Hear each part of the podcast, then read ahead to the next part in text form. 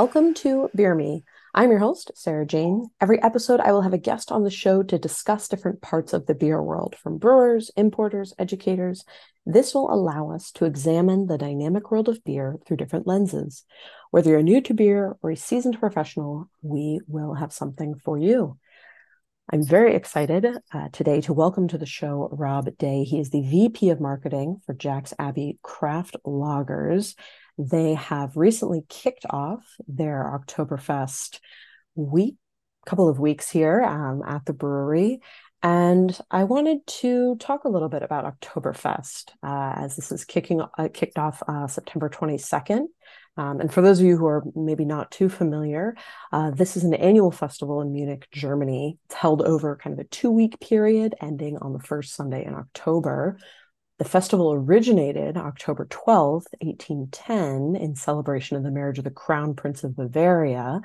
Um, and it has grown massively over the years uh, to include a lot of different uh, aspects of celebrating um, beer and beverage and community and um, ruckusness. uh, and there are a lot of different ways that uh, we also celebrate in the US. Uh, so we figured we would take a moment to talk a little bit about that subject um, and how it is translated here in one of the most prestigious uh, breweries in the US. So, Rob, uh, thank you so much for taking the time to talk to us today. Absolutely. What a perfect intro. Uh, I think we're done now. That is everything people need to know about Oktoberfest. that, that was absolutely perfect. I'm very happy to be here. This is one of our favorite topics. So let's get into it. Awesome. So before we dive too deep, I want people to know a little bit about you. If you could maybe give us a little bit of background and, you know, your path um, into beer and and working with uh, what you do exactly with uh, with Jack's Abby Craft Lagers. Yeah, of course. So I am currently the VP of Marketing here at Jack's Abby. And I've been here a little over four years, but I've I've known the, the brewery and the founders uh, since their inception uh, 12 years ago now. Mm-hmm. lifelong craft beer fan uh, from first discovery in college. Uh, I was the the weirdo drinking Stone Arrogant Bastard Ale while my friends had Coors Light. Um, so it caught me really early in my adult drinking career, if you will. Mm-hmm. And uh, you know, back then there there weren't a lot of marketing jobs in craft beer. It was kind of getting started and it was all new and exciting and people didn't think they needed too much marketing so kind of knocked on the doors for about a decade before crossing over with a different brewery in 2017 and joined jack's abby to run the marketing in 2019 so i've always been into this category i love beer beer's exciting it's fun it's mm-hmm. one of the world's greatest affordable luxuries. We always talk that uh, you can get some of the best beers in the world for five or six bucks. And there is no other category that can say that. So we all come together around beer, and that's perfect example of why Oktoberfest is so special. I really love that. One of the world's most affordable luxuries. That's such a that's such a perfect quote to uh to it's describe so it. I'm not the first to say it. I won't be the last. um, you know, dozens of people and we just we really believe that because you know, I don't know, it's it's the people's drink, right? Mm-hmm. No, for sure. And if you don't mind uh, giving our listeners a little background on Jack's Abby Craft Lagers um, and and why, and sound as biased as you want, right? Why why this is a really significant brewery in in the craft beer world. Sure, I am wildly biased, so I'm going to lean in hard. Do it. Uh, we, the brewery is uh, just over 12 years old. We celebrated our anniversary this summer, mm-hmm. which in craft beer terms is ancient. Yes. Um, around that time, just for context, there were probably 30 breweries across the entire state of Massachusetts, approaching 300 now. I mm-hmm. believe about 1,500 nationwide we are approaching 10,000. So you can kind of see the scale of change in just over a decade. So it's hard to say in terms of the whole timeline of things that 12 years is so long, but it's a significant part of our industry. Mm-hmm. So you could put them in that sort of pioneer of this exponential growth phase. And it was founded by three brothers, the Hendlers, Jack, Sam, and Eric They are fully uh, involved today, right through this week. I mean, we will be at the brewery every day for Oktoberfest activities, tapping casks together, sharing pints, and just really trying to be part of the moment. Mm-hmm. And they are 100% owners too. So we are a family business uh, through and through. And what makes us sort of unique is we are a lager only brewery. There are a few more around now. I have not found any that have opened prior to us. So I've, i keep looking. If there's a listener who knows one before 2011 that is fully lager only, let me know because I'm on the hunt, but I haven't found any examples yet. So to stick to a particular niche for so long, I think makes us very special.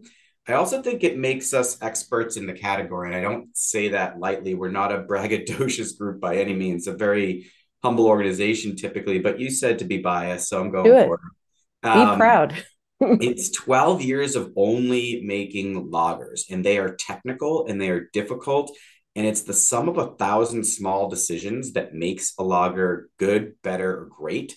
Mm-hmm. And I believe over that time of just making that style, they've really perfected how to do it. And, you know, I'm not sure they're ever satisfied fully with a batch. Like, oh, I could tweak this temperature one degree next time and it might be a little bit better. Um, but that really has been a pinnacle of the brewery is trying to strive for that perfect uh, lager and make it every day, make it a little bit better. And I really love that that we can focus on it because it is hard to make. It's easy to enjoy. Everyone thinks of lagers like these crisp, light beers, and they are. But what goes into making one so good is very technical, very difficult. And our ability to focus on that, I think, helps make some of the best products out there. Uh, it's also, you know, this year is a special honor for two reasons. Uh, Jack is actually writing the book on lager to be published early next year by the Brewers Association. So oh, wow. that is a major nod to, to his expertise and our team's uh, knowledge and ability. And we really are excited to see that come together and be sort of a real big showpiece for how much we care about lager and how much we understand the category. And all of these things together really culminated with uh, a lot of respect. Uh, we talked about uh, Weihenstephan and the collaboration with them, which we'll get into a little bit more. But it took five years of friendship and them seeing our dedication to quality, process, details to come up with this. It wasn't sort of a serendipitous, oh, let's have some fun and make a beer moment. Uh, so that's all what makes us special. And we're really happy to see some of these projects come to life that really support that. Amazing. And listeners, I want you to know getting somebody to work for a craft brewery to actually kind of brag about what they do is impossibly hard. so thank you for actually actually, you know, taking the bow that is deserved because and and we've said this on the show multiple times making a lager, there's nothing to hide behind right? No. there's no super super high abv for the most part. There's no crazy amounts of you know additives and hops you know and it's a very very technical process. And we have done some definitely some deep dives into the production of lager and why it is so technical and why it is so challenging. So to create products at that level with such a consistency um, is really really impressive. So definitely uh definitely a worthy product. So shifting into talking about oktoberfest um, you all have had an oktoberfest celebration uh, with your brewery. Why have you I mean, obviously it's partly because you're you know a lager production facility but from a culture standpoint why why latch on to this celebration? I think a lot of times when you see oktoberfest uh, you know promotions and things like that it is kind of the bastardized version without you know a better a better phrase right? A bastardized sure. version a commercial version of the celebration. You know i think you all really get to the crux of um, embracing the traditions and you know tapping the casks and, mm-hmm. and things like that. So could you tell the listeners a little bit about why you have the celebration and what you do that kind of makes it feel um, authentic and and and true to the story. Yeah, that's that's a huge lead in. Um, for us in our brewery, making lagers obviously is going to be a nod to German heritage, no matter what. Mm-hmm. Uh, but but Jack actually studied brewing uh, in Germany, and he spends minimum two weeks traveling breweries across Germany every single year. Oh, that wow. sort of knowledge and experience comes straight back to the brewery. So when he finishes a trip, he's back with new idea. That that one degree tweak I was talking about, like those type of ideas come from from those tours. So he's steeped in the brewing culture and tradition of Germany. Our team joins him on various trips. So there's a real strong crossover between what we're doing here and what is traditional in Germany for these style of beers. Lager was discovered by uh, Weihenstephan, actually, the, the yeast and the process.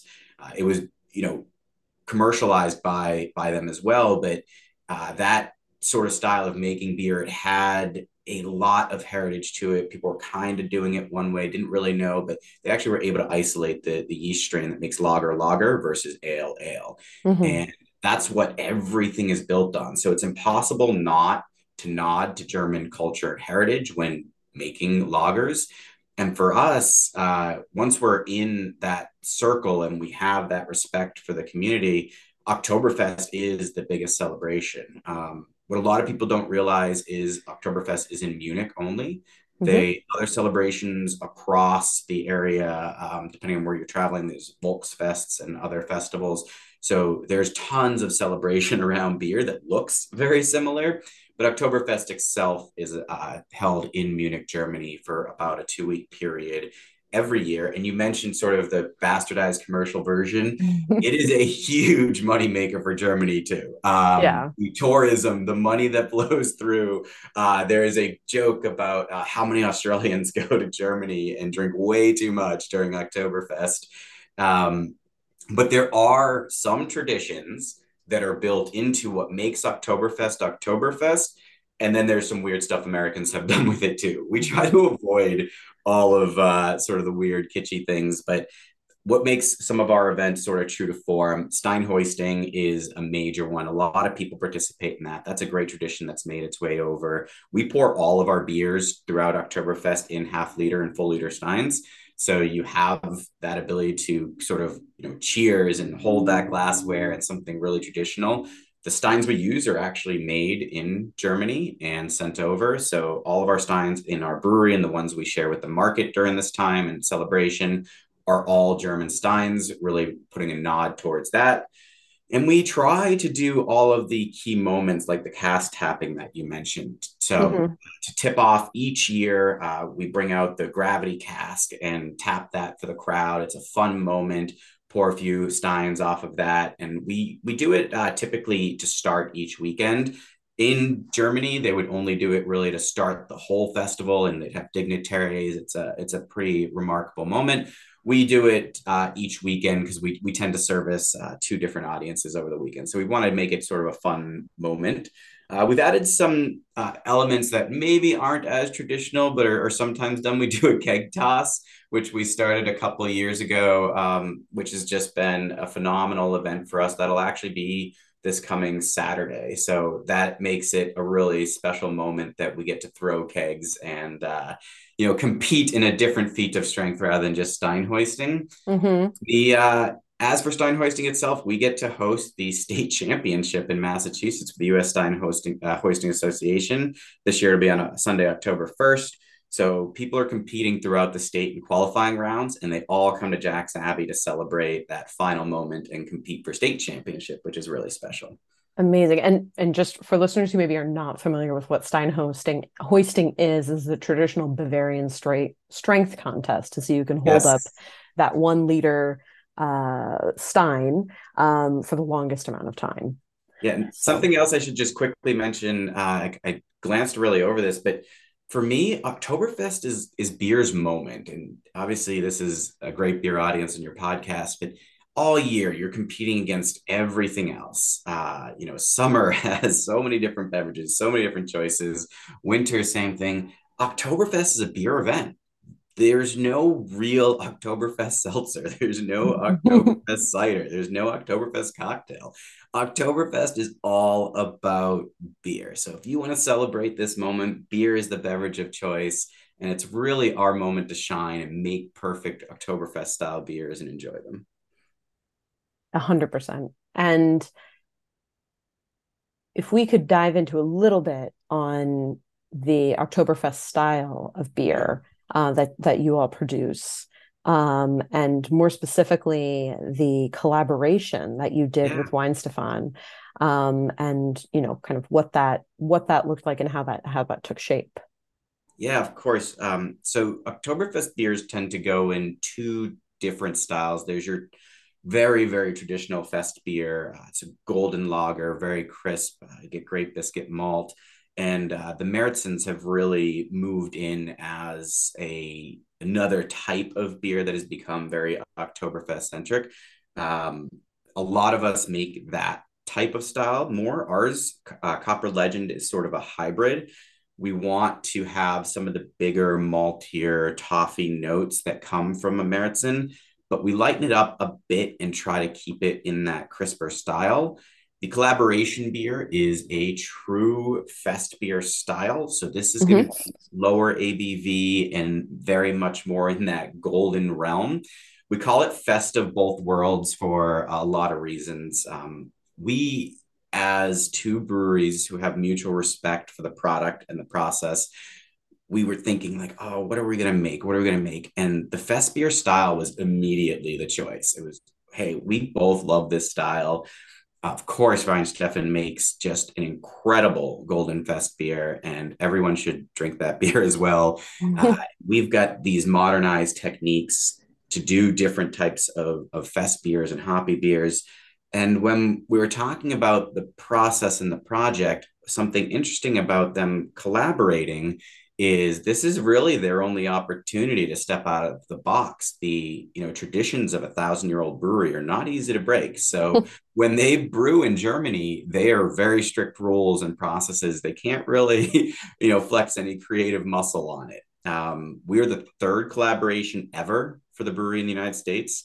Sam adams was first sierra nevada was second and we were the third to work with them and when they do a project they they do want to flex a little bit of creative muscle. So once we landed on that style what we decided to do is okay if we take the traditional long lagering process decoction mashing we do horizontal lagering we use the the perfected malt bill for a fest beer what we can play with is the hop choices and the hopping method and that's really where we dialed in to make this beer unique and stand out. So we're using two uh, Pacific Northwest American hops that are of noble derivative. So it's sort of as if we, you know, took the new age version of the noble hops from Germany, and then we applied that to the beer uh, traditionally and through a cool pro cool pool process. It's hard to say, um, and that gets you these incredible different flavors it's really unique in that if you drink the beer without uh, any access to another beer next to it, you're like, wow, damn, that's that's a good fest beer. And you're like, okay, great. If you have a traditional fest beer or even Copper Legend next to this product, mm-hmm. you're going to start tasting these fruity notes from the hops. And it's a really nice surprise to dig into that. You get these light citrus and pineapple notes and really, you have to contrast it to get to that point because when you just drink in the beer, everything is working so harmoniously that you're like, all right, this is a damn good fest beer. And digging in a little bit more, you're like, wow, there is a lot of flavors coming off of this that I wouldn't have expected. No, that sounds ah, that sounds so cool. I'm I'm like dying to have a glass right in front of me right now. um, so I want to talk a little bit more. I, I want I want listeners to understand how rigid um, the the the brewing rules that um, needs to follow, especially uh, for the beer that's served in Oktoberfest. Can you speak to that a little bit? Yeah, I, I don't want to speak too much on their behalf, but yes. the the idea of uh, their beers, obviously having discovered the the lager yeast in the early uh, part of the century, this is a long running process that does not change. The amount of hops, the temperature it is brewed, the time it lagers, the time, the horizontal tanks, uh, the mashing process, the exact malt use, nothing changes year to year. It is dialed in to their per- perfected taste. And if anything were off even by a degree, they would throw the whole batch out. Mm-hmm. And is that strict? It will only be noble hops. It will only be uh, local Pilsner and Munich malts. This is very, very strict to how they brew. And that's why, you know, when I when I talk about cool pooling and something that might be more common in in the US market, especially with our obsession with IPAs, uh, mm-hmm. uh, that is a wild step out of the realm for them. Just where the hops are applied. It's like, no, you don't do that, but we do for this. Um, of course, we're using uh, Sterling and Adina hops, and that part um, they would never, never make a, a, German Fest beer. So this is really how we get to step out of the box. And just as I mentioned, five years in the making, um, Matthias, the global brand ambassador for Weihenstephan, uh, first visited us about five years ago when he was on a U.S. trip, had some extra time, and his group said, "Hey, you want to see a lager brewery?" um, and he was just in shock that we were already doing so many of the traditional things natural carbonation uh, the we talked about decoction mashing horizontal lagering. It's like oh this is this is special. And it, it started the seed of a friendship on those back and forth trips that gave them the confidence that we could brew within the traditional realm. Mm-hmm. and that the experimentation we took with it would also be acceptable and a little more explanation into that experimental side. Um, could you speak to cool, the cool pool method um, and why that is significant for, um, you know, kind of capturing uh, and releasing aromas for the for the hop additives? Of course, yeah. So I think you have a great beer audience. Uh, depending on where, when, and how you add hops, you get different flavor and aroma compounds from the process. So the earlier you add them, the hotter it is, the more bitter, roughly speaking. The mm-hmm. later, the cooler it is, the more floral and citrus and fruit flavors you'll get. So cool pooling is done way after uh, the boil process, and it sort of allows big fruit flavors to come out of the hops, aromas as well. And it doesn't really add any bitterness, which, of course, for a crisp, dry, light golden fest beer, bitterness yeah. would really sort of be off-putting. So to be able to use these new age hops that might have higher alpha acids that might end up contributing to bitterness, using them in the cool pool brings out more of those fruit flavors that I was talking about before without yeah. adding that bitterness, which is really, really cool for this beer. That's amazing. And is this is this your first year doing this collaboration or have you done this previously? This is the first and only year. So if okay. there is any of it left, go buy it now because it is not coming back. It is a once in a lifetime opportunity in every sense of the word. Oh, wow. Okay. Definitely need to definitely need to try to seek some of that out. Um yeah. So the collaboration process with Weihenstephan, you know, especially with a brewery that has so much tradition, they clearly have their systems really down. I'm always fascinated to know what the collaboration process looked like as far as you know what was the method did, did somebody come and and join you on like a brew day or or were there you know different kind of samples sent back and forth or what, what how did it come to be yeah, that part was interesting for us too because American collaborations are so simple. Someone shows up, you drink some beers, and you make a beer.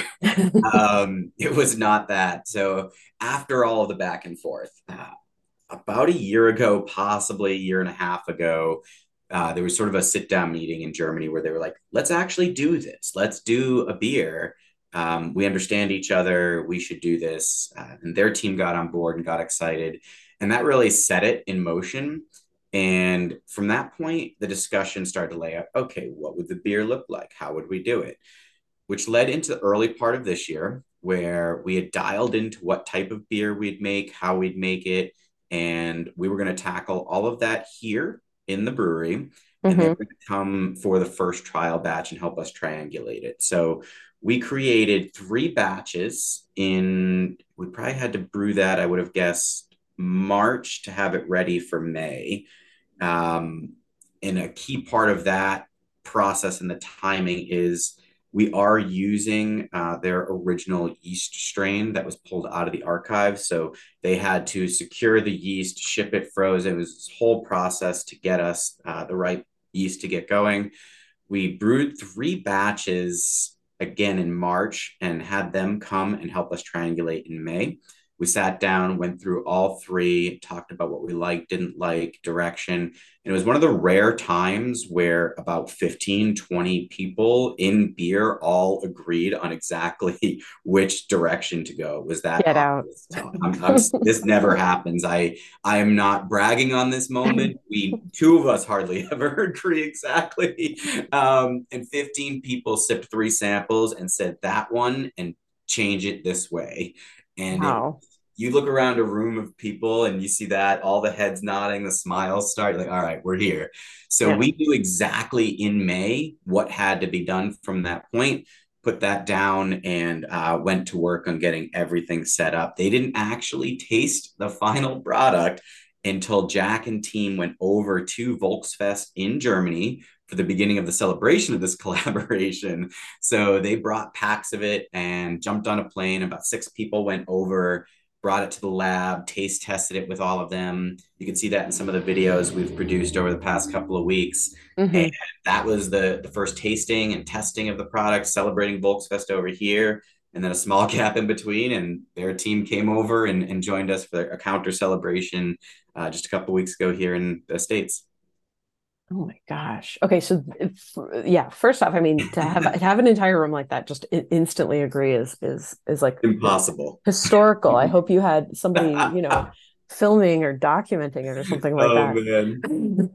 and then, you know, and to your point, this is so fascinating to hear the process because uh, you know it, it's so different when you collaborate, you know, with a brewery you know even even in a different state you know yeah. there's it's everyone just kind of gets together, maybe drinks a little too much beer, makes a beer, you know, and then that's and then that's it. You get it. um so wow, yeah. No, this is this is really amazing that this has that this has come to be. Um well, I'm I'm very excited um that you have that you've launched this. I'm I'm gonna scour the shelves to try to get a hold of some and do a side by side tasting with Copper Legend uh, for sure because I want to definitely, you know, kind of see that uh, difference and and experience that. Um, anything this year um, that you're particularly excited about for this um, Oktoberfest celebration? Everything. Just excited Everything. for Oktoberfest. Uh, you, if your listeners are listening carefully, my voice is already a little bit shot because we're in the middle of it. Um, we we do so much. Uh, our this is our first year of doing two weeks and matching uh, sort of the Munich schedule. Mm-hmm. So we are in the thick of that here at the brewery. But we even lead that. You can see a calendar of events out in the market. We're we're out every day this month, practically, sometimes twice a day it's such an exciting time. Uh, if you are a beer fan, find an Oktoberfest. This is, like I said earlier, kind of beer's moment to shine.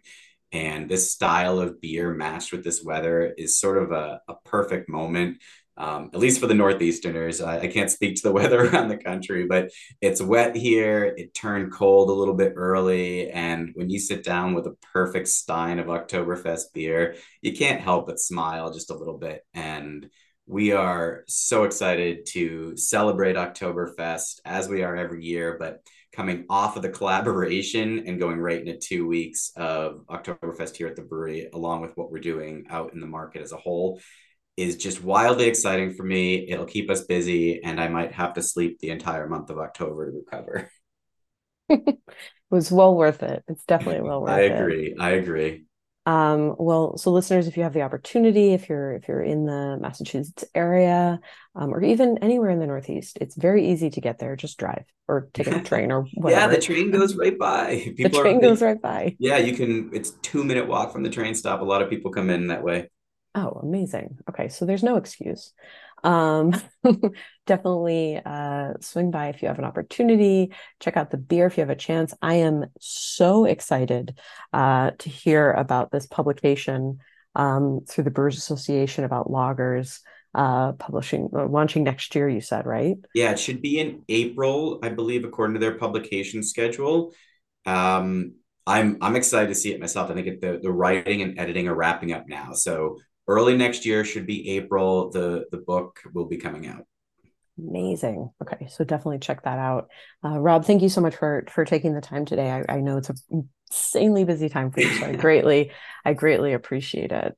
Uh, I'm so happy to be here. Thank you for the invite. And whenever we're talking Oktoberfest, doesn't matter how busy we are, we are excited. if you can see me, there's a smile on my face still.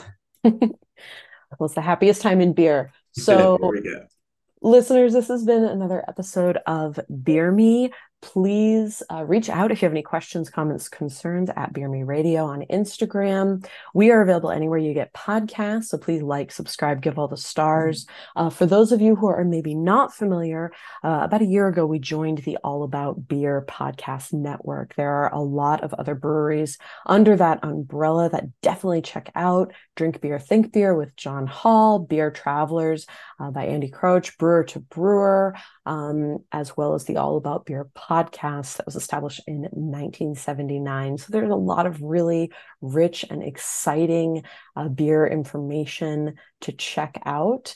Uh, so please go to allaboutbeer.com, subscribe, and we will catch you next time. Cheers.